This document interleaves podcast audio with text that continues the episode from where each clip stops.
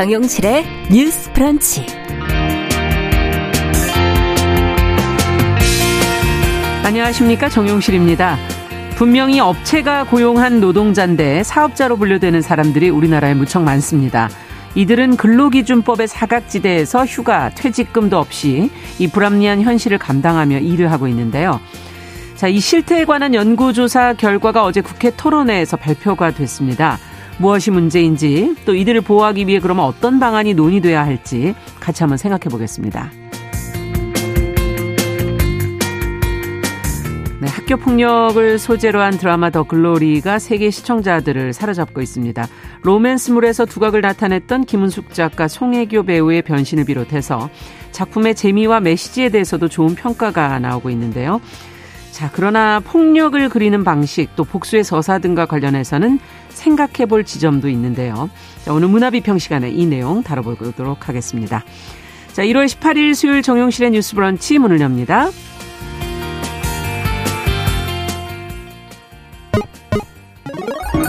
Ladies and gentlemen. 새로운 시각으로 세상을 봅니다. 정용실의 뉴스 브런치 뉴스 픽.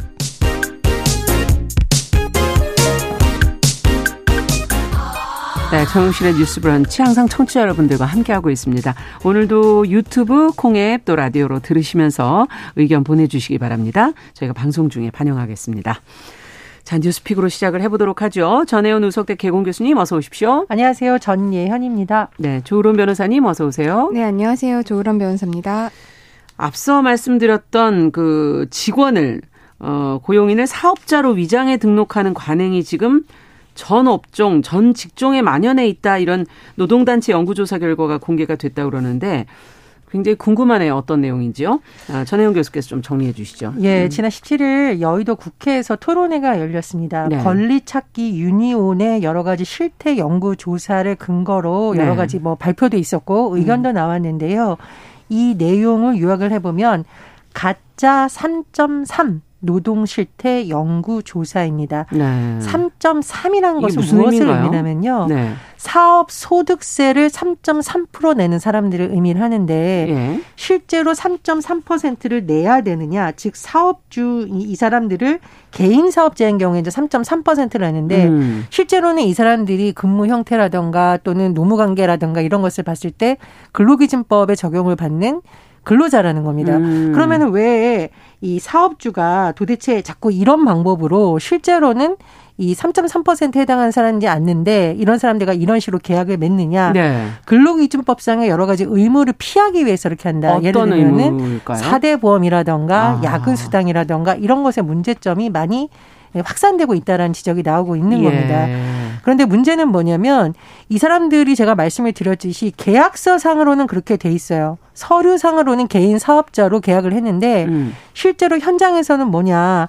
실장에서는 노무도 직접 어, 사업주가 관리를 하고 급여도 지급하고 이런 식으로 사실상 근로자들에게 적용될 여러 가지 적용을 되는데 이 사람들에게 부과되는 연차휴가 없고 주휴수당 없고 이런 음. 어떤 권리는 하나도 찾지 못하면서 네. 이런 관계가 노출되는 문제가 있다라는 지적이 나오고 있습니다. 네. 문제는 뭐냐면 이런 방법이 굉장히 뭐라고 해야 될까요? 진화한다. 나쁜 쪽으로. 많아지고 있다. 나쁜 쪽으로 진화하고 진화한다. 있다. 네. 즉 법의 망을 피해서 교묘하게 계약을 어. 하고 있다라고 하는데 크게 세 가지 유형이라고 합니다. 첫 번째로는 노동자는 이 계약서를 쓸 때 아 근로계약서겠군이 하고 써요. 근데 네. 알고 보니까 사 대 보험을 가입하지 않는 조항을 거기다 슬쩍 넣어서 나중에 문제가 생기면 계약서상 이렇게 돼 있지 않느냐. 음. 이렇게 된 경우가 있다라고 하고요. 또 하나는 실질적으로는 이게 근로계약인데 계약서상에서는 용역이나 프리랜서로 기재가 돼 있다는 겁니다. 음. 또 하나는 직원을 개인 사업자로 위장 등록하는 이른바 사장님 위장형 이런 것이 네. 늘고 있다라고 하는데요. 실태조사 이제 자세한 부분은 저희가 논의를 하면서 조금 더 말씀을 드리겠는데 문제는 뭐냐면 이렇게 사각지대가 점점 많아지다 보면 음. 근로자들이 누릴 수 있는 권리는 점점 줄어들 수밖에 없다. 이 문제에 대해서 생각을 해봐야 되고 법의 한계는 무엇이고 그러네요. 또 법이 있는데도 불구하고 현장에서 이렇게, 이런 그렇죠. 일이 이뤄지는 원인은 무엇인지에 대한 논의가 이루어져야 된다 이런 지적이 음. 나옵니다. 자, 지금 이 내용을 들으면서 좀 어떤 예가 있을까 이런 게 이제 궁금하기도 하고 진화하고 있다 그러니까 뭐 여러 가지가 있을 텐데 그중에 어떤 예가 있을까. 그리고 주로 이런 의무를 피하려는 기업들은 또 그러면 어떤 기업들일까? 이런 것들이 이제 궁금해지네요. 어, 일단 어, 정 교수님께서 그 내용을 조금 더 보충을 해 주시겠어요? 예, 제가 뭐 제가 말... 소규모 기업들입니까? 그러면 아니 꼭 그런 것만은 꼭 그런 건 아닙니다. 지금 조사를 예. 해보면은 뭐 오 인 이상 오십 인 미만이 실태 조사에서 사십팔 점 사 퍼센트로 가장 아. 많았다고는 해요. 그런데 지금 이 토론에서 나온 내용을 보면 예를 들면 삼백 인 이상인 경우에도 네. 이런 식으로 계약서를 써서 꼼수를 하고 있다. 즉 아. 가짜 삼 점 삼 노동자가 삼백 명이 근무하는 콜센터도 있다라고 어. 지적을 했고요. 예. 특정 업체 이름을 밝히지 않았습니다만은 이런 일이 이제 콜센터 같은 곳에서 많이 이루어지고 있다라는 우려를 나타내고 있고요. 대기업에서도 이런 식으로 하는 경우가 있다라고 하고. 아. 어, 플라스틱 제조 공장의 사례를 봤더니 천 명이 넘게 근무하고 있는데 법적으로는 오 인 미만 사업장으로 되어 있더라. 그러니까 나머지는 다 그냥 프리랜서 용역이군요. 뭐 제가 말씀을 드렸듯이 삼 점 삼 퍼센트를 아, 내는 개인 사업자로, 사업자로 되어 있는. 계약서를 써놨다는 겁니다. 그렇군요. 그래서 이것이 전 업종에 거쳐서 많이 되어 있고 음. 보통 우리가 생각하기에는 뭐 프리랜서 이런 사람들이 이런 피해 있는 거 아니냐라고 하지만 조사를 해보니까 음식점, 사무직, 서비스업, 아. 제조업 이런 데서도 이런 방식, 이른바 이, 꼼수 계약이 많더라라는 지적이 있다. 나옵니다. 네. 어떻게 보셨어요? 이 조사 내용을 두 분께 어떤 문제를 주로 느끼셨습니까? 일단 이렇게 가짜 삼 점 삼 이게 횡행하는 이유가 예. 사업주의 이익 때문이겠죠. 음. 아무래도 사업주가 근로자들을 많이 채용을 하다 보면은 사업주가 근로자에 대해서 부담해야 할 근로기준법이나 여러 가지 법령에 의한 음. 의무와 책임이 있잖아요. 그렇죠. 그렇기 때문에 그런 것들을 너무 사업주 입장에서는 지키다 보면 비용도 많이 나가고 어. 효율성 측면에서 떨어지기 때문에 예. 아무래도 사업주는 그런 경영상의 효율적인 판단 그리고 책임을 조금 최소화하기 위해서 음. 이렇게 가짜 삼 점 삼 그러니까 실질적으로는 근로자인데 개인 형식적, 사업자로 외형적으로 봤을 때는 뭔가 개인 사업자인 사업자로. 것처럼 네. 용역 계약을 하고 도급 계약을 하고 음. 이런 부분이 굉장히 많을 것 같습니다. 그런데 여기서의 이제 가장 큰 문제는 네. 법을 회피한다 이런 문제보다도 사실상 우리가 지금 들여다봐야 될 문제는 힘의 불균형인 것 같아요. 힘의 불균형. 법이 물론 지금도 완벽하다고는 볼 수 없지만 근로기준법이 굉장히 여러 가지 법원의 판례라든지 음. 개정 과정을 고치면서 그래도 근로자들에게 이익되는 방향으로 많이 바뀐 건 사실입니다. 그렇죠. 그러니까 법만 보면 네. 어느 정도는 근로자들이 보호를 받을 수가 있게 바뀌었어요. 예. 그런데 현실에서 이런 문제들이 계속 끊임없이 나오는 이유는 음. 이 법을 회피해 나가는 또 여러 가지 형태들의 고용 그런 문제들을 계속 끊임없이 사용주 음. 입장에서는 발견을 하고 연구를 하고 그런 변이를 써서 네. 어떻게든 책임을 회피하고자 하는 그런 속성이 있기 때문이라고 음. 생각을 하거든요.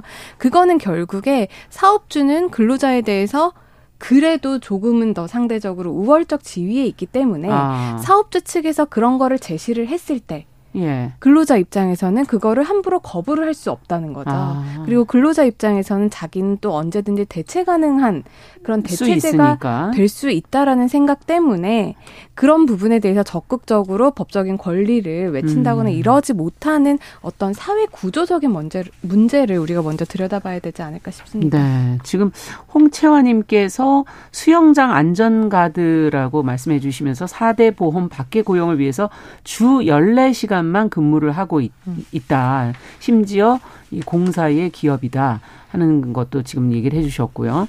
어, 이 구오팔구 번님도 일용직으로 노동계약을 하고 작업을 해도 세금으로 삼 점 삼 퍼센트 공제하는데 아주 많다는 의견도 지금 보내오셨습니다. 음. 지금 현실 속에서 지금 느끼시는 분들이 많으신 것 같아요. 어떻게 보세요, 정 교수님? 일단 실태조사 내용을 조금 전해드리면 음. 지난해 유월 이십삼일부터 시월 이십일까지 음. 권리찾기 유니온에서 온오프라인으로 이제 노동자를 상담을 했고 그중에 예. 천팔 명을 추려서 한번 봤더니 가장 많은 업종이 음식 및 주점업. 십 점 삼 퍼센트였습니다.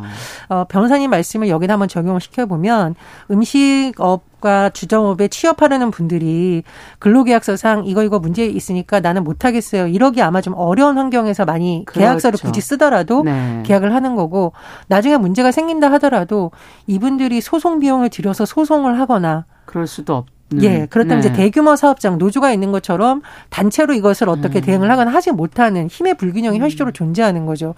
그렇다 보니 법은 있지만 음. 현장에서는 사업주의 마음대로 근로계약서가 작성이 되고 그러네요. 작성한 사람들은 거기에서 이의제기를 하려온 이런 문제가 점점 없어지네. 반복되고 확산되고 음. 있다는 겁니다. 그래서 지금 이제 전문가들이 지적을 하는 부분이 개인별로 이거를 계약서 잘 써라. 개인별로 이거 문제제기를 네. 한다는 건 한계가 있으니까. 그렇겠어요. 이런 뭐 가짜 오인 미만 사업장을 그래도 좀 예. 전수조사를 한번 해야 되는 거 아니냐. 그것을 근거로 뭐 법을 개정을 하든지 음. 아니면 적어도 이런 행태가 확산되는 것은 막아야 된다. 이런 주장이 나오는 이유입니다. 네. 지금 분야도 음식 주점업 분야가 지금 가장 많다 이런 지적까지 지금 해 주셨는데 그렇다면 이들을 보호하려면 지금 이제 법을 가지고 그러면 어떻게 법을 회피하려는 이 노력을 어떻게 막을 수 있느냐. 정규직이나 계약직으로 고용을 해서 근로기준법을 적용하는 게 답이겠는가. 아니면 지금 안 그래도 고용이 여러 가지 형태로 변화가 지금 되고 있어서 이런 유연한 고용 형태가 또 개인에 따른 잘 맞는 분들도 계실 텐데 그러면 고용 형태를 어떻게 가져가는 게 바람직하다고 보시는 건지 어, 한번 보호책을 먼저 어, 지금 어, 계약직이나 정규직으로 근로기준법 적용하는 문제부터 해서 차근차근 한번 좀 생각을 해보죠. 일단 우리 법에 보면은 근로자에 대해서 여러 가지 규정들이 있는데요. 네. 일단 근로기준법에 보면은 근로자의 정의 규정이 있습니다. 음. 근로자란 직업의 종류와 관계없이 임금을 목적으로 사업이나 사업장에 근로를 제공하는 사람을 네. 말한다. 이래서 대부분의 이제 내가 임금 받고 내 노동력을 제공을 하면 근로자로 근로자다. 보고 있고요. 약간 모호하잖아요. 그렇기 때문에 이제 대법원에서 여러 번 근로자성에 음. 대해서 음. 그 판례를 내놓고 있는데 네. 그 근로기준법상 근로기 근로자가 어떠면은 근로자고 아니면 프리랜서라든지 그러니까요. 자영업자냐 네. 이 판단 기준을 대법원에서 몇 가지 기준을 제시한 것들이 있습니다. 궁금하네요. 일단 대법원의 판례를 좀 읽어드리면 계약의 형식보다 근로제공의 실질이 근로제공자가 사업 또는 사업장의 임금을 목적으로 종속적인 관계에서 사용자에게 근로를 제공하였는지에 따라서 판단을 해야 한다라고 네. 해서 우리나라는 기본적으로 근로자가 사업주에게 종속되었는가. 그것이 기준이다. 그것이 기준이에요. 근데 예. 이 종속되었는가를 어떻게 판단을 하냐면 요, 요 표현도 좀 더 구체적으로 들어가 봐야 그 되겠네요. 취업 규칙이라든지 복무 규정을 사용자가 정했는지. 아, 취업 규칙이나 복무 규정을 누가 사용자가, 사용자가 정했느냐. 그것을 이제 근로자라는 근로하는 사람이 지켜야 되는 건지 아. 그 부분은 이제 종속성을 판단할 때 보고요. 네. 또 하나는 이제 사용자가 근무 시간을 정해놨는지. 근무 시간. 그러니까 보통 우리가 정말 프리랜서라고 한다면은 너 아홉 시부터 뭐 다섯 시까지 일해 이게 아니라 네. 너가 어떤 그림을 그려와. 이 그렇죠. 정도로만 하고 몇 시부터 몇 시까지 근무를 해라 라고 하는 거는 일반 근로자가 아닌 이상 요구할 수 없는 맞아요. 거거든요. 그렇기 때문에 이런 근무 시간이라든지 근무 장소에 대해서도 음. 사업자가 정했는지 아니면 실제 일을 하는 아. 사람이 정할 수가 있는지 이게 또 이제 종속성의 판단 근거가 되고요. 예. 근로제공자가 스스로 비품이나 원자재, 작업 도구를 소유를 하고 있는 건지 아니면은 이런 원자재라든지 모든 것이 작업 도구를 그 사업주가, 사업주가 제공을 하는 건지 아. 그런 여러 가지 부분들을 이제 판단을 하는 거죠. 그래서 이게 근로자인지 아니면은 음. 사업주에게 종속되어 있는 그 그러니까 사업주에게 종속되어 있지, 있지 않은 그 개인 사업자인지를 이제 판단을 한다는 것입니다. 그렇기 때문에 굉장히 최근 들어서 여러 가지 판례가 나오고 있는데 특히 방송계에서도 뭐 작가라든지 프리랜서죠, 아니면 외주 네. 용역 그 피디 프로듀서. 분들이라든지 네. 그런 분들이 내가 과연 근로자인가 아니면 프리랜서로 아. 일반 사업자로 봐야 되는가 이런 소송을 많이 제기를 하셨어요. 그렇겠네요. 그런 문제를 제기하게 된 이유를 보면 보통은 이제 일을 할 때는 별로 문제가 없거든요. 음. 왜냐하면 끊임없이 내가 일을 계속 해야 어떤 생계를 유지할 수도 음. 있고 이런 문제가 있기 때문에 근데 퇴사, 그러니까 퇴사라기보다는 일을 그만두게, 그만두게 되면서 음. 내가 근로자면 퇴직금을, 퇴직금을 받을 수가 있는데 음. 근로자가 아니라 일반 사업자, 삼 점 삼 퍼센트만 떼는 일반 사업자는 퇴직금을 못 받잖아요. 음. 그렇기 때문에 그런 퇴직금 관련 문제. 그리고 최근에 또 많이 이제 상담을 해오시는 것들 중에 하나가 직장 내 괴롭힘의 문제가 있습니다. 음. 근데 이것, 이것도 근로자로 인정이 돼야 음. 그 사업주에게 직장 의 괴롭힘에 대해서 뭐 보호 조치라든지 분리 조치라든지 여러 가지 조치를 할 수 있게 하는 그런 부분이 있기 때문에 근로자성에 대한 그런 부분들이 굉장히 중요하게 떠오르고 음. 있어서 많이 소송을 제기하시는데, 아까 말씀드린 그렇게 근로자가 사업주에게 종속이 되어 있는가 음. 아니면은 독립적으로 일을 하고 있는가, 그렇죠. 그 부분이 굉장히 법원에서는 많이 판단을 하게 됩니다. 중요한 기준이다. 그렇기 때문에 음. 그에 대한 인식의 변화 내지는 아 그냥 형식적으로는 도급 계약, 프리랜서 계약을 맺었어도 음. 이러한 점이 종속이 되어 있으면 근로자구나라는 거를 일단 많은 분들이 인식을 하고 적극적으로 네. 권리 주장을 하셔야 될 것 같고, 또 하나의 문제는 제가 아까 법은 그래도 많이 정리가 됐다라고 네. 말씀을 드렸잖아요. 그런데도 불구하고 이러한 내가 근로자라는 거를 주장하기 위해서 소송을 해야 되는데 음. 소송 비용은 둘째 치고요. 소송에 있어서 주장하는 사람이 모든 걸 다 입증을 해야 됩니다. 음, 그렇죠. 음. 그렇기 때문에 어느 정도 노동 인권 차원의 관점에서 들여다본다면 음. 주장하는 사람이 이걸 입증을 하라고 하면 너무나도 좀 열악한 환경에서 내가 증거 수집을 해야 됩니다. 음. 의료 소송이나 이런 거에 대해서도 의료기관이 정보를 더 많이 그렇죠. 갖고 있기 때문에 음. 좀 입증 책임을 전환하자라는 목소리가 나오고 있는데, 이런 부분에 있어서도 일을 하고 있고 음. 대가를 받고 있으면 기본적으로 근로자성을 인정을 해주되, 만약에 그게 아니라면 음. 아니라는 것에 대해서는 사업주가 좀 입증을 하도록 음. 하는 입증 책임의 전환 문제도 우리가 한번 아, 고려해 볼 필요가 있지 않을까 생각합니다. 그러네요. 지금 이제 공사삼이 번님과 일구팔육 번님이 좀 비슷한 얘기를 지금 저희한테 주셨는데, 음식점을 운영하신다고 공사삼이 번님, 사업주 이익만을 위해서 이렇게 하는 거는 아니다. 취업하는 사람들이 사 대 보험이 부담이 된다고 삼 점 삼 퍼센트 신고 안 해주면 일을 못한다고 하는 사람도 많다. 태반이다. 그래서 고용을 해도 어, 저, 어, 그 음식점의 경우는 지금 삼 점 삼 퍼센트 고용을 해도 주휴수당 퇴직금을 지급하고 있다. 음. 근데 이렇게 요구하는 구직자도 많다는 걸 좀 알아달라는 의견을 보내주셨고요. 음. 현실 속에서. 일구팔삼 번님도 음식점 업의 많은 이유가 최저임금의 급격한 상승이 사용자에게 부담이 된 게 주 요인이고, 과거와 달리 자유로운 근로시간을 원하는 근로자들이 또 많은 코, 부대, 어, 사 대 보험 가입을 부담스러워하는 청년층들이 또 과연 국민연금 받을 수 있겠는가, 이런 의문들을 갖고 있어서 이게 과거 노동관계로 보는 것만으로 해결되지 않을 것이다, 이런 지금 의견을 주셨거든요. 어, 굉장히 복잡하네요. 지금 말씀을 듣고 보니까. 예, 그런데 네. 변호사님께서 이제 판례를 일일이 짚어주신 이유는 네. 어쨌든 이 사람이 지금 하고 있는 일의 형태라든가 근무 음. 환경이 근로기준법 상으로서는 정해져 있는 거잖아요. 그렇죠. 예를 들면 직장에서 정한 시간과 장소에 근무한다라고 응답은 음. 했는데 네. 삼 점 삼 퍼센트로 돼 있다. 그러면 사실은 이거는 법과 대치되는 부분이잖아요. 그렇죠.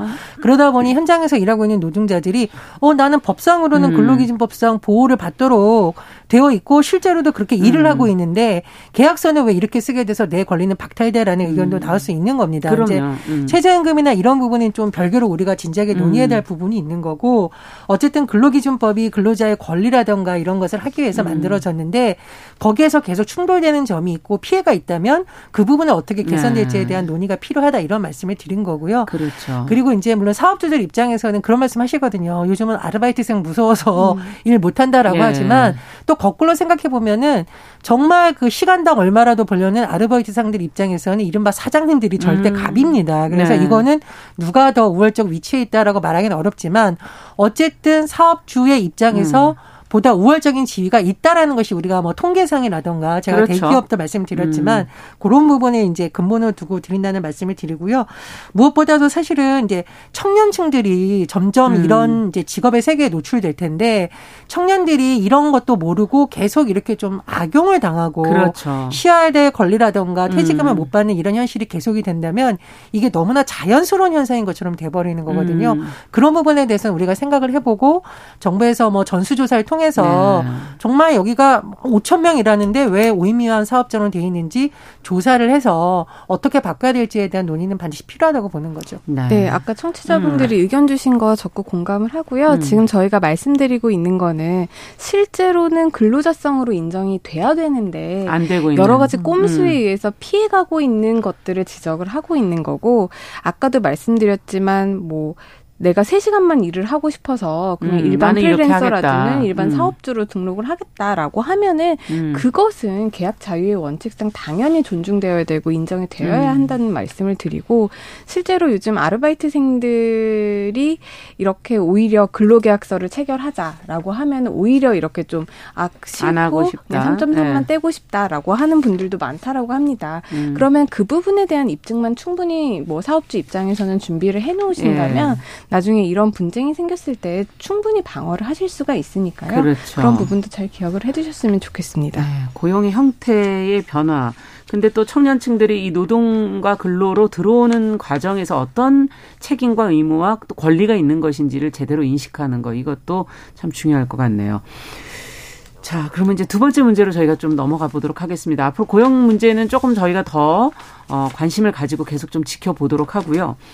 두 번째 문제는 지금 우리나라 여성가족부 폐지 문제가 유엔의 인권상황 평가의 일환으로 지금 다뤄질 예정이다라는 게 보도가 나오고 있어요. 언제 어떤 식으로 한다는 것인지 관련 내용 조 변호사님께서 좀 정리를 해 주시겠어요? 네. 우리나라의 여성가족부 폐지 문제가 이제 유엔에서 다뤄질 것 같은데요. 네. 십칠 일 유엔 인권이사회의 홈페이지 그리고 우리나라 외교부의 설명을 종합해보면 유엔 인권이사회에 딸린 국가별 인권상황 정기검토 워킹그룹에서 네. 오늘 이십삼 일부터 다음 달 삼 일까지 그 스위스 제네바에서 제사십이 차 회의를 열게 되는데 네. 이때 체코, 한국, 일본, 스리랑카 등 열네 개국의 인권 상황을 평가를 한다고 합니다. 네. 한국에 대한 평가랑 심의 같은 경우에는 이십육 일 오후에 진행이 되고요. 네. 그에 대한 결과 보고서는 이제 삼십 일에 배포된다고 합니다. 그 제가 말씀드린 그 음. 국 국가별 인권 상황 정기 검토라고 해서 이걸 이제 유피알이라고 줄여서 부르는데요. 네. 이 유피알 같은 경우에는 이천육 년 삼월에 유엔 총회 결의에 따라서 인권이사회가 창설된 직후에 도입이 된 제도인데 음. 이 제도는 백구십삼 개 유엔 회원국이 돌아가면서 음. 서로 자국의 인권 상황을 보고하고 사십칠 개 인권이사회 이사국이 질의를 하고 이제 평가를 하는 겁니다. 네. 그리고 이제 이에 대해서 우리나라 같은 경우에는 이천팔 년, 이천십이 년, 이천십칠 년에 이 심의를 받았고요. 네. 이번에 이제 심의를 또 받게 되면 이제 네 번째로 심의를 받게 되는 건데 네. 여기에서 우리가 주목해 볼 만한 문제가 이제 사전 질의를 이제 홈페이지에 공개가 된다고 합니다. 어. 근데 그 사전 질의 내용 중에 이제 미국과 캐나다에서 우리나라에 한 질문 내용이 그 여성가족부 내용이 있었습니다. 예. 미국 같은 경우에는 이제 한국이 여가부를 보건복지부로 이관한다는 방안을 계획하고 있다는 보도들이 있다. 예. 이런 이관이 실행될 경우에 대부분 여성과 아동인 여가부의 지원을 받는 이들은 정부로부터 계속해서 어떻게 지원을 받게 될 음. 것인가라고 질의한 부분이 있었다는 것이고, 캐나다 같은 경우에도 여가부에 대해 그 계획 중인 변화가 젠더 기반 폭력과 가정폭력 희생자들에 대한 지원, 여성과 소녀들에 대한 음. 평등한 기회 증진에 어떤 영향을 줄게 되, 주게 될 것인가, 이런 질의를 지금 제출을 했다라고 해요. 네.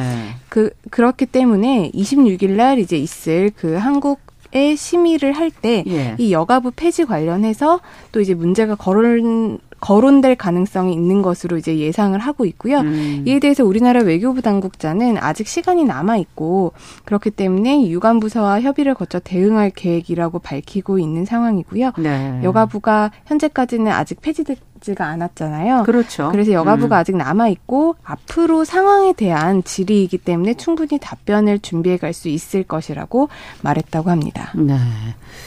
자, 뭐 회원국들이 원래 돌아가면서 이제 거치는 절차이긴 하지만 어, 우리나라엔 첨예, 첨예한 문제들이 있고 그것에 또 관심을 가지는 나라들이 있다는 거. 지금 사전 질의 내용을 지금 어, 두, 미국과 캐나다 내용을 설명을 해 주셨는데 이와 관련해서 저희가 무엇을 좀 짚어보고 생각해야 될지 어, 잠시 후에 또 이야기 나눠보겠습니다. 열한 시 삼십 분부터 일부 지역에서는 해당 지역 방송 보내드리고요. 뉴스 브런치, 뉴스픽은 계속 이어갑니다.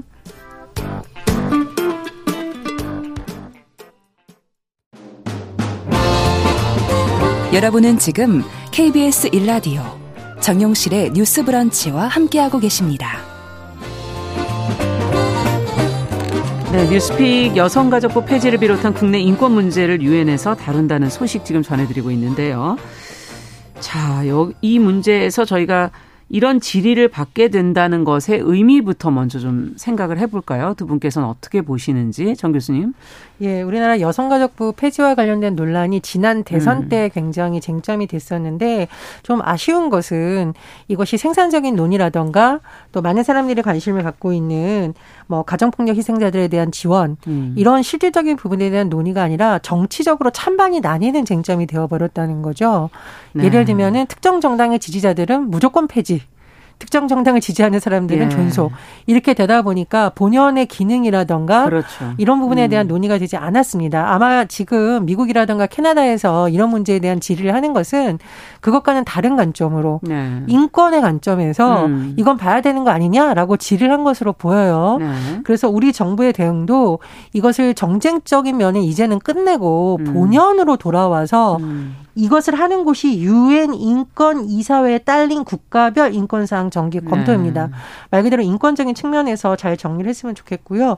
두 번째로 최근에 지금 우리나라에서 여성가족부 폐지 문제에 대해서 어떻게 되고 있냐 봤더니 지난 일월에 음. 여야가 이른바 삼 플러스 삼 협의체라고 해서 여야의 정책위 의장, 원내수석 부대표, 국회 네. 행안위 간사가 논의를 했습니다. 하지만 음. 답은 아직 나오지 않았어요. 답이 나오진 않은 예. 상태다. 그래서 제가 네. 보기에 이건 여전히 계속 평행선에 달릴 가능성도 있고 또 정치 쟁점이 될 수도 있는 건데, 제가 거듭 말씀드리는데 음. 국제적으로 이 문제는 인권의 관점에서 다루는 것이지 이렇게 정치적으로 서로를 공격하는 요소로 활용되는 나라가 그렇게 많지 않은 네. 것으로 알고 있습니다. 그래서 이번 기회로 어, 대선에서 난무했던 말도 안 되는 주장들을 더 이상 하지 말고 음. 정부가 좀 책임 있는 답변이라든가 국제사회에서도 한국을 바라볼 때 음. 수긍할 만한 답변을 좀 냈으면 합니다. 네, 정쟁이 아니라 이 문제를 좀 인권의 관점에서 보자라는 말씀을 해주셨고요. 어떻게 보십니까? 사실 우리나라 여가부 폐지는 우리나라에서만 논란이 됐었던 것은 아니고 기, 음. 작년에 이제 외신 기자들도 우리나라 네. 대통령에게 음. 이 문제에 대해서 질의를 한 일들이 음. 있었습니다. 네. 그만큼 이제 외신이라든지 다른 나라에서도 우리나라의 여성가족부 문제를 음. 어떻게 풀어나갈지에 대해서 굉장히 관심이 그렇군요. 많은 것으로 알고 네. 있는데, 교수님께서 말씀을 해주신 것과 같이 우리는 너무 이거를 정쟁적 요소로만 끌고 가고 있는 것처럼 보인다는 음. 것이죠. 이게 지금 외신들 그리고 유엔에서도 인권을 다루는 음. 분야에서 접근을 하고 있는 만큼 우리가 이것을 좀 인권의 차원에서 문제를 음. 좀 접했으면 좋겠고요. 또 유엔 인권 이사회에 딸린 기관에서 이것이 이제 사 년 그렇죠. 육 개월마다 한 번씩 이제 심의를 돌아가면서. 하고 평가를 하고 네. 보고서를 제출을 하는데, 물론 그런 보고서에 뭐 권고 의견이라든지 개선 의견이 음. 제시가 되는데 사실 이건 뭐 구속력이 있다고 볼 수는 그렇죠. 없습니다. 음. 하지만 거기에 나온 의견들이라든지 내용들은 우리나라가 국제사회에서 인권 어떻게? 문제에 대해서 네. 어느 정도의 위상을 가지는지 음. 이거를 좀 객관적으로 한번 평가를 할 수 있는 부분이기 때문에 네. 그런 점에서 우리나라도 이번에 여가부 문제라든지 음. 또 이번에 여가부 문제 말고도 뭐 차별금지법, 네. 뭐 사형제, 그리고 국가보안법, 뭐 음. 동성 군인 간의 성관계 처벌하는 문제, 동성 결혼 문제 음. 이런 여러 가지 질의를 한 것들이 있거든요. 네. 그런 문제에 대해서 우리나라도 어느 정도 의 수준인지를 판가름할 수 있는 음. 부분이기 때문에 여러 가지 측면을 잘 검토를 해서 그렇죠. 우리나라가 잘 대응을 해서 답변을 하고 좋은 음. 보고서의 결과물을 받아내는 게 좋지 않을까, 국익의 네. 입장에서 좋지 않을까, 그렇게 생각을 합니다. 지금 이제 다른 항목들도 좀 얘기를 해주셨거든요. 인권의 측면에서 관심 가져야 될 대목들을 어, 주목할 부분이 혹시 더 있다면 한마디씩 해주시죠. 끝으로 포괄법 차별금지법에 네. 대해서 말씀을 드리면, 포괄적 차별금지법. 예, 네. 유피알뿐만 아니라 유엔의 여러 인권 조약 기구들에서 만들라고 계속 우리나라 권고를 했습니다. 네. 사실은 우리나라 정치인들이 맨날 사회적 합의라는 말로 미루고 있는데 여기에 대한 여러 가지 여론조사 결과도 이미 발표가 된 바 그렇죠. 있고요. 음. 인권위에서도 입장을 냈습니다. 네. 그래서 국제사회에서도 이렇게 권고를 여러 번 한 상황을 음. 너무 지엽적인 요인을 들어서 이제 핑계를 댈 것이 아니라 음. 더 이상은 미루지 않았으면 좋겠다고 말씀을 드리고요. 어, 우리 프로그램에서 여러 번 다뤘는데 음. 종교계에서도 사실은 일부는 반대하지만 음. 일부 종교계 지도자들이 진짜 삼보일변하면서 차별금지법 제정해야 된다고 네. 여러 번 촉구를 한 바 있습니다. 그렇죠. 그런 점도 우리가 좀 같이 봤으면 하는 바람입니다. 네, 조 변호사님께서도. 저는 이제 네. 소수자들에 대한 뭐 차별이라든지 혐오 문제에 대해서도 음. 이번에 뭐 여러 가지 질의서에서 문제가 나오고 있고, 짚어봐야 될 문제는 음. 최근에 저희 방송에도 다룬 적이 있었는데요. 그런 난민 관련해서 음. 사실 우리나라가 아시아에서 난민 관련 법을 거의 최초로 제정을 음. 한 국가거든요. 예. 그럼에도 불구하고 난민 인정률이라든지 난민이 우리나라에 들어왔을 때 그 외국인 보호서에서의 음. 음. 생활 실태라든지 이런 것들이 너무 열악, 열악하다라는 네. 말씀을 드렸던 적이 있는데 그런 부분에 대해서도 이걸 인권 차원에서 조금 음. 더 적극적으로 개선을 할 필요가 있겠다라는 생각입니다. 생각이 듭니다. 네, 오늘 뉴스픽은 여기까지 듣겠습니다. 조우론 변호사, 전혜원 교수 두 분 함께했습니다. 감사합니다. 감사합니다. 감사합니다. 남성의 입장에서 여성의 입장을 이해하는, 그래서 사실 이 역지사지의 태도가 한국 사회로 지금 필요한 것이 아닌가. 그 어떤 사람들은 삼루에서 태어났으면서 자신이 삼루타를 친 것처럼 생각하며 살아간다라는 음. 말이 있어요. 해충이다, 이충이다, 이거는 네. 순전히 사람의 아. 그 잣대로 이야기를 하는 거예요. 음. 곤충이 우리 사람보다 몇 억 년 먼저 지구에 나왔거든요. 세상을 보는 따뜻한 시선, 정용실의 뉴스 브런치. 네, 뉴스 브런치 듣고 계신 지금 시각 열한 시 삼십칠 분 향해 가고 있습니다. 이번에는 어, 대중매체와 사회문화 현상을 저희가 소개하고 까칠하게 좀 들여다보는 시간이죠. 손희정의 문화비평, 손희정 문화평론가 자리해 주셨어요. 어서 오세요. 네, 안녕하세요. 어, 요즘에 뭐 너무 화제가 되는 드라마 더 글로리를 좀 다뤄보려고 하는데 네. 먼저 그래도 안 보신 분들을 위해서 소개를 좀 해드려야 되겠죠? 네, 이게 이제 학교폭력과 피해자의 복수라는 테마를 가지고 있는 넷플릭스 드라마인데요. 예. 태양의 후예, 뭐 미스터 선샤인 같은 작품으로 유명한 김은숙 작가가 대본을 썼고요. 음. 비밀의 숲, 해피니스 같은 드라마로 또 잘 알려져 있죠. 안기로 피디가 연출을 맡았습니다. 예. 근데 여기에 이제 설명이 필요 없는 배우 송혜교 배우가 이 주연으로 합류하면서 공개 전부터 굉장히 화제가 됐었는데요. 음. 이게 이제 최근에 한 공개한 지 이 주 정도 됐거든요. 아. 근데 한 오티티 통합 검색 및 콘텐츠 추천 플랫폼에 따르면 콘텐츠 랭킹에서 이 주 연속 지금 일 위를 아. 차지하고 있고 전 세계 누, 누적 시청 시간이 일억 시간을 넘겼다고 합니다. 아. 그래서 이제 뭐 공개 이 주 만에 넷플릭스 글로벌 톱 텐 티비쇼 예. 비영어 부분에서 일 위에 올라섰고요. 그렇군요. 예, 이제 그 더 글로리가 개봉, 그러니까 공개가 될 때 함께 공개된 오티티 다른 오티티의 화제작들이 좀 있었는데 음. 이 화제작들 안에서 경쟁에서 독보적인 우위를 점했다 음. 이런 평가가 나오고 있습니다. 야, 대단하긴 드라, 하네요. 예, 인기가 좀 결과가? 점점 또 높아지고 음. 있는 중인데요. 이게 드라마 자체는 주인공이 이제 문동은이라는 캐릭터인데 문동은. 이 송혜교 씨가 연기를 하는 거죠. 그래서 문동은의 열여덟 살 시절부터 이제 이야기가 아. 시작이 되는데요. 고등학생입니다. 네. 근데 이제 학교에서 박연진을 비롯해서 다섯 명의 동급생들한테 음. 지독한 학교 폭력을 음. 당하고 있고요. 결국 자퇴를 하게 되는데요. 이게 뭐 학교 선생님들은 방치하고 음. 문동은의 부모는 물론이고 주위 어른들도 무관심으로 일관하고 심지어 경찰에 신고도 해봤지만 뭐 아무것도 달라지는 게 없고 또 이제 가해자 부모들이 다 한 가닥씩 하는 사람들인 아. 거죠. 그래서 뭐 방법이 없으니까 자퇴를 하게 되는데 음. 드라마 초반부에 이런 대사가 나와요. 그러니까 문동은이 박연진한테 대체 나한테 왜 그러냐라고 음. 물으니까 박연진이 뭐라고 답하냐면 난 이래도 아무 일이 없고 넌 그래도 아무 일이 없으니까. 라고 대답하거든요. 아. 이제 이 폭력을 생산하고 뭐 용인하는 어떤 구조에 대한 비판도 들어있는 음, 셈인데요. 그러네요. 그렇게 이제 문동은이 뭐 자퇴를 하고 나서 너무 막막하니까 죽으려고 마음을 먹는데 아. 죽는다는 것도 사실 쉬운 일이 아닙니다. 아, 그럼요. 그래서 음. 이제 죽을 수도 없고 살 수도 없는 상태에서 이제 복수를 결심을 음. 하게 되고요. 십팔 년간 이제 복수를 준비를 해서 아. 네. 이제 십팔 년 후에 치밀한 복수가 시작된다라고 하는 게 그렇구나. 드라마의 내용입니다. 네. 근데 지금 파트 일만 공개가 된 상황이어서요. 에피소드 예. 여덟 개만 공개가 됐고 본격적인 이제 복수가 시작되기 전이어서 음. 예, 팬들이 이제 성토를 하고 있는 중입니다. 아, 빨리 내놔라. 네. 아, 그 성토가 파트 이 보고 싶다. 아, 그런 네. 성토인 거죠. 네. 근데 이 김은숙 작가의 앞서도 이제 작품들 얘기해 주셨지만 송혜교 배우하고 많이 작품 활동을 했었고 네. 전작들이 대부분 로맨스물이었는데 이번에는 지금 복수에 관한 이야기다라는 얘기를 해주셔서 네. 그거는 전혀 다른 얘기잖아요. 네, 드라마가. 그렇습니다. 뭐 김은숙 작가랑 송혜교 배우가 함께 작업한 건 태양의 후예가 음. 이제 엄청나게 사랑을 받았었고 그 작품으로 송혜교 배우가 뭐 연기 대상을 받기도 맞습니다. 해서 이번에 이제 어떤 작품이 나올까 기대를 했을 텐데요. 네. 그러다 보니까 뭐 복수는 그냥 이야기 설정이고. 결국은 이제 로맨스, 로맨스 아니냐, 아니겠냐. 이런 식의 음. 반응도 있었던 것이 사실입니다. 아. 근데 정작 뚜껑을 열어보니 네. 지금까지와는 완전히 다른 이야기, 아. 또 김은숙의 이야기가 아닌 다른 이야기, 송혜교의 연기가 아닌 다른, 다른 연기가 이제 펼쳐지고 아. 있는데요. 뭐 말씀하신 것처럼 김은숙 작가 같은 경우는 대표작을 한 편 꼽는 게 어려운 로코 장인이거든요. 네. 그래서 대단하네요. 뭐 관련 네. 기사들을 보면 이런 식의 제목 굉장히 많습니다. 썼다 하면 대박, 음. 뭐 시청률 보증수표 이런 이제 제목이 많이 어. 나오는데 과장이 아니고요. 리스트를 잠깐 말씀을 드려보자면 예.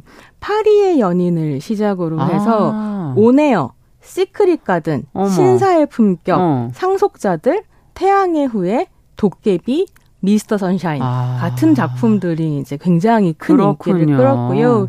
이게 시청률뿐만이 아니라 김은숙표 대사가 또 굉장히 인기를 그래요. 끌었었는데 네. 뭐 애기야 가자 뭐 이런 뭐 파리의 연인의 대사부터 시작해서 기억나네요. 그게 최선입니까? 시크릿 가든이라든지 어. 뭐 나 너 좋아하냐 이런 어. 사실 일상생활에선 참 입 밖으로 내기 부끄러운 민망한 네, 이런 대사들이 굉장히 사랑을 받았었고 네. 더 글로리 같은 경우에도 이런 킬러 대사라고 할까요? 아. 이런 대사들이 이제 주목을 좀 끌고 있는데 뭐 예컨대 이제 어, 문동은을 좋아하는 어떤 남자한테 문동은 이런 대사를 하는 게 있어요. 나는 백마탄 왕자가 아니라 함께 칼춤을 쳐줄 망나니가 필요해요. 네. 이런 대사 나오거든요. 음. 이런 것도 이제 사랑을 받고 있습니다. 근데 저는 이제 김은숙 작가 작품들이 좀 재미있다고 생각하는 게 뭐 로코를 계속 떠오기는 했는데 음. 이 로코 안에서 어떤 한국 사회의 변화 같은 걸 좀 볼 수 있는 아. 부분들이 있었거든요. 예를 들면 그냥 뭐 실장님과 평사원의 사랑이라든가 뭐 대기업 이 세의 나쁜 남자와 고군분투하는 캔디 같은 여성 노동자의 사랑이라든가 음.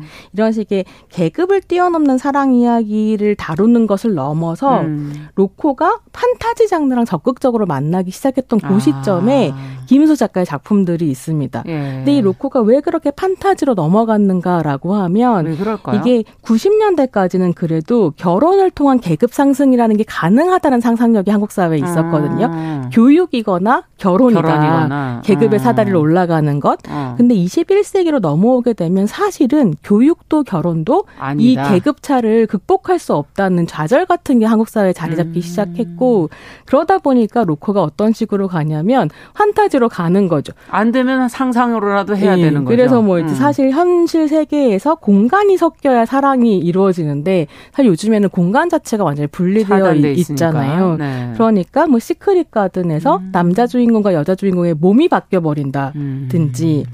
아니면 도깨비에서처럼 그렇죠. 천년을 기다린 사랑이기 때문에 맞아요. 계급이 소용이 없다든지 음. 그게 아니라면 미스터 선샤인처럼 아예 계급이 무너지기 시작했었던 음. 구한말로 가버린다든지 뭐 이렇게 가거든요. 그래서 이런 상상력을 내가 동의할 수 있는가와는 상관없이 사실은 대중이 뭘 원하고 어떤 이야기를 시대가. 꿈꾸는가 네. 시대가 어떤 상상력을 가지고 아. 있는가를 잡아내는 촉은 대단한 김, 거네요. 예, 김은숙 작가만한 사람이 없다. 이런 생각이 좀 들기도 하는 거죠. 네. 그래서 그런 생각을 하면서 이제 더 글로리를 보면서는 그런 관심사를 꾸준히 닦아온 작가가 아. 그 다음 이제 주제로 넘어갔을 때 뭘 잡을 뭘 것인가. 보여주는가가 좀 흥미롭고 그런 부분에서 이제 달리 김은숙, 달리 송혜교가 아니구나. 네. 그런 김은숙 작가의 문제의식을 송혜교 배우가 지금 완전히 다른 연기 톤과 음. 다른 이제 말하자면 메이크업 같은 것들을 가지고 보여주고 있거든요. 네. 흥미로운 부분들이 있습니다. 네. 아까 얘기해 주신 것처럼 좀 기대하지 않았던 모습을 보는 것에서 오는 음. 또 새로운 반응 네. 이런 것들이 있는 것 같은데 어, 또 보시는 분들 중에서는 너무 학교 폭력 장면이 음. 너무 잔인하다. 네, 그렇습니다. 그리고 그게 또 반복적으로 이제 기억을 떠올리면서 네. 다시 또 장면이 나오기도 하고 그런 장, 부분이 많아서 음. 좀 보기가 힘들다. 뭐, 네, 네, 너무 이렇게 뭐 얘기하시는 분들이 계세요. 선정적인 거 네. 아니냐, 폭력을 볼거리로 삼는 음. 게 아니냐 이런 이제 지적들이 나오고 있는데요. 그렇게 생각하실 수 있겠다는 생각이 들더라고요. 음. 그러니까 너무 끔찍하기도 하고 한편으로는 보고 있는 게 이제 고통스러운 그러니까요. 게 이게 그냥 때리는 게 아니라 때리는 걸 넘어서는 가학행위들이 이제 계속 등장을 하거든요. 네. 근데 저는 보면서는 한국 사회에서 학교란 공간이 음. 매우 폭력적이고 기이한 공간이어서 한국에서 중고등학교를 나온 사람이라면 누구라도 음. 어떤 식으로든 더 글로리를 보면서 그 시절의 폭력에 대해서 생각하겠다. 음. 이제 트라우마 를 이제 떠올리게 네. 되는 이런 부분이 있고, 저도 이제 학교 다닐 때 폭력을 방관했거나 음. 아니면 제가 폭력의 피해자가 됐었던 순간들이 네. 계속 떠오르면서 반추하게 되고 반성하게 되는 부분들도 있더라고요. 그렇죠. 근데 이게 이제 김은숙 작가가 이 작품을 쓰게 됐던 되게 중요한 계기가 네. 뭐 오랫동안 한국 사회에 만연한 학교 폭력 문제를 계속 고민해왔기 때문이기도 하지만 어. 결정적인 계기가 됐었던 게 딸하고 나눴던 대화 때문이었어요. 다고 아. 하더라고요. 이제 워낙 본인이 로코로 유명한 작가다 보니까 딸이 학교에서 자기 때문에 혹시 따돌림을 당하지 않을까 이런 이제 걱정이 음. 들어서 이런 거에 대해서 이야기를 이제 꺼냈었는데 딸이 그랬다는 거예요. 아예 언제적 김은숙인데. 그래서 뭐 음. 영향이 없다 이런 식의 이제 얘기를 해서 어, 충격을 아. 받았다라고 아, 하시면서 어. 하지만 그것보다 더 진짜로 충격적이었던 건 뭐냐면 그 다음 질문이었다는 음. 거예요. 딸이 이제 이런 질문을 했다고 하는데요. 엄마라면 딸이 죽도록 다른 애를 때리고 온 게 나아? 아니면 딸이 죽도록 맞고 온 게 나아? 이렇게 물었다는 거예요. 아. 근데 저는 그 기사를 읽고 정말 헉 했는데요. 도대체 뭐가 더 나을까요? 글쎄 말이에요. 더 나은 건 사실 없는데 한국 사회에 있는 건 이 두 가지 중에 하나의 선택지라는 게 좀 두렵기도 했고 어. 또 한편으로는 한 십오 년, 이십 년 전만 해도 이런 질문이 있다면 맞고 오는 게 낫다라고 아마 많은 사람들이 그렇죠. 얘기했을 거예요. 음. 때리기보다는 차라리 맞아라. 차라리 맞아라. 음. 근데 지금 이제 한국 사회, 이천이십 년대 한국 사회에서 죽도록 맞는다는 표현은 음. 더 이상 은유가 아니라는 거 우리가 알잖아요. 그렇죠. 죽도록 맞는다고 하면 진짜 죽을 또, 때까지 네. 때리는 상황이 실제로 벌어지고 있고. 지금 이것도 있고. 실화가 있었지 않습니까? 네. 이런 유사한 사건이. 그러니까요. 네. 그 폭력들이 다 김은숙 작가 머릿속에서 나온 게 아니거든요. 현실 속에서. 어, 그리고 설사 죽도록 맞지 않는다고 하더라도 학생들에게는 사실 학교가 온 우주나 다름이 없는데 맞아요. 그곳에서 경험하는 어떤 식의 학교 폭력, 근데 어른들이 다 방조하는 폭력의 음. 경험이라고 하는 건 죽을 정도의 고통과 이제 음. 외로움 같은 것들을 만들어낸다는 점에서 맞아. 이 질문에 대답할 수 없는 우리 사회, 그리고 음. 이 질문을 해결할 수 없는 우리 사회가 음. 진짜 공포스러운 대상 인 거죠. 네. 그러니까 그러다 보니까 이 공포를 시청자들에게 설득하기 위해서 어느 정도의 폭력 수위라고 하는 게 음. 작가가 판단하기에 필요했을 수도 있겠다라는 음. 생각이 들고, 저는 개인적으로 이제 작품을 보면서는 저도 폭력 제한에 굉장히 음. 민감한 편인데 음. 설득이 되는 부분이 있었던 거죠. 음. 근데 이제 정답이 뭐 이 정도 폭력은 안 된다 된다는 정답을 내리는 건 불가능할 것 같고, 다만 이 폭력을 재현하는 방식에 대해서 시청자들과 우리들이 음. 더 많이 얘기를 좀 해보고 이거의 근원에 있는 그 폭력 작태에 대해서 함께 얘기를 할 때 이 네. 작품이 이제 폭력을 단지 뭐 쾌락으로 소비하고 많은 자극적으로 음. 소비하고 많은 게 아니라 좀 더 의미 있는 담론으로 음. 이어지지 않을까 음. 그런 생각은 좀 들었습니다. 네, 정말 이 폭력이 과연 어디로부터 시작돼서 어떻게 이어지고 음. 있는 건지 정말 근원적인 고민을 하게 만들기도 하는데요. 네. 근데 결과가 이제 파트 이가 과연 그러면 어떻게 될 거냐. 앞서 네.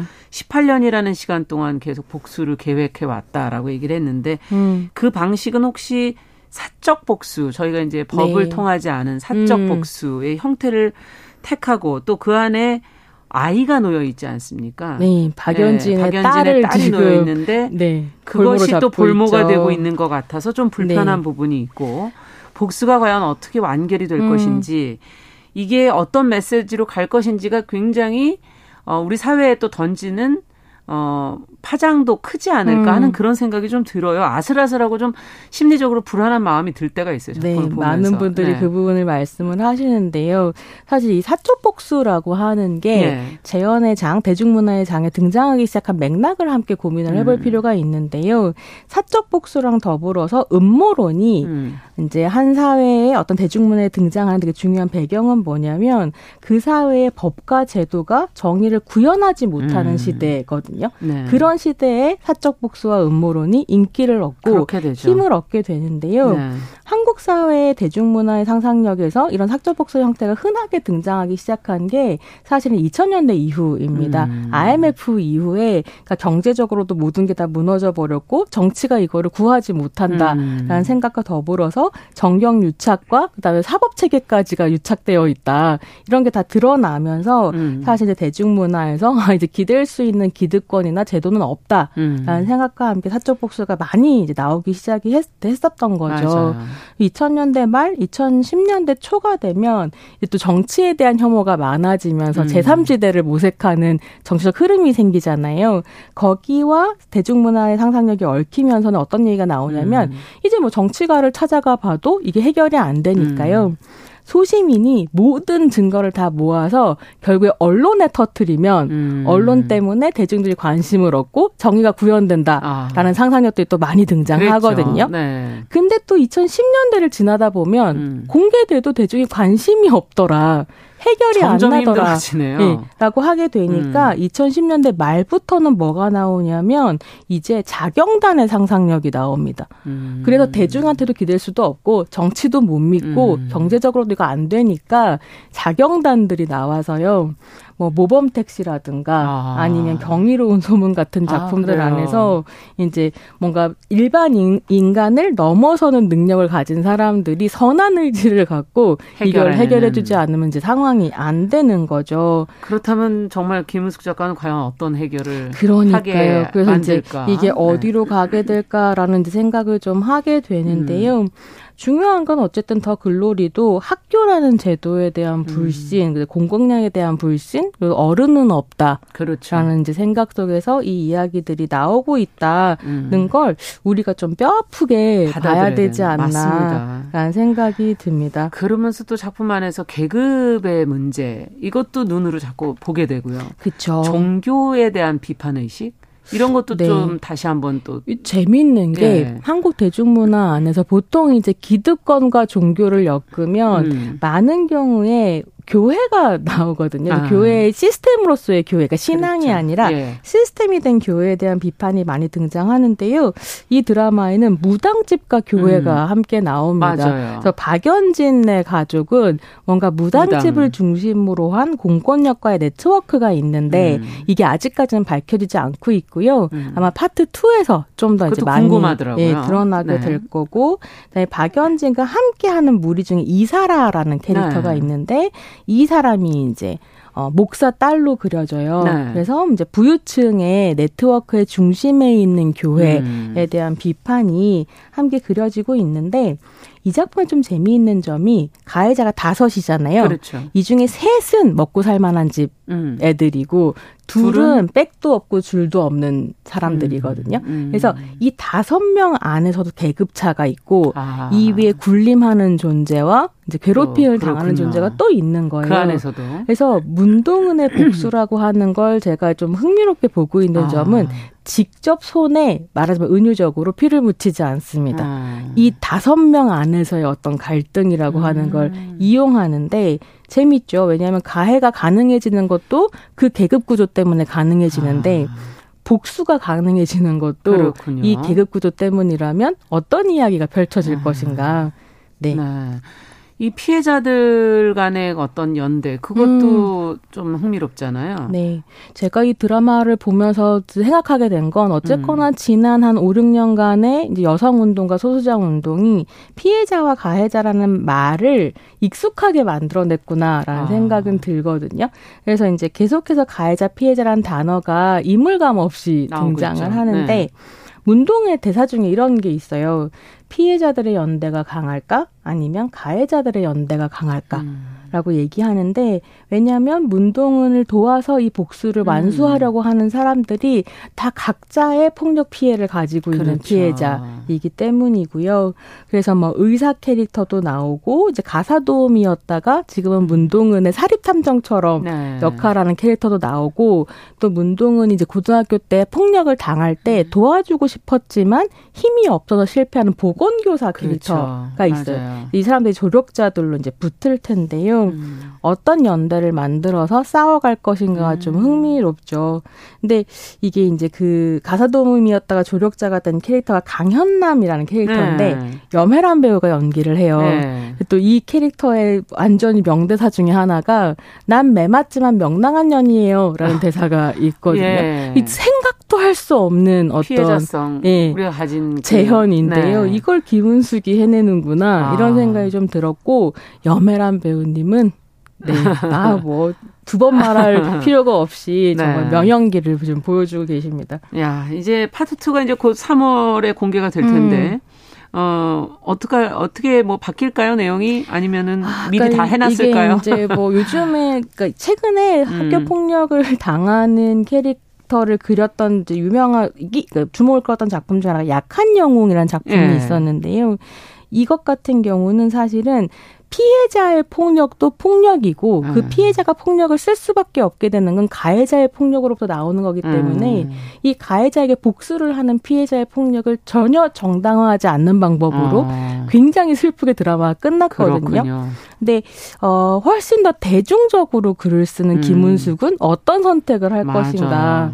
문동은을 결국은 뭐 폭력을 저지르는 괴물로 음. 그리고 끝날 거냐 어떨 거냐 좀 이제 기대를 하게 되는 부분이 있는데요. 네. 파트 이가 나온 다음에 또 얘기할 아, 수 있지 않을까. 너무 오래 걸려서 다들 답답해하시는 이게 또 전략이겠죠, 뭐. 이거 사실은 파트 쪼개기라고요. 음. 넷플릭스가 음. 네. 어, 뭐 구독자를 유지하기 위한 방법이기 때문에 비판을 네. 또 많이 받고 있습니다. 자, 드라마 더 글로리의 서사 담겨있는 비판의식에 대해서 손희정 문화평론가와 함께 살펴봤습니다. 말씀 잘 들었습니다. 네, 감사합니다. 감사합니다. 정영실의 뉴스 브런치도 같이 인사드립니다. 내일 뵙겠습니다. 안녕히 계십시오.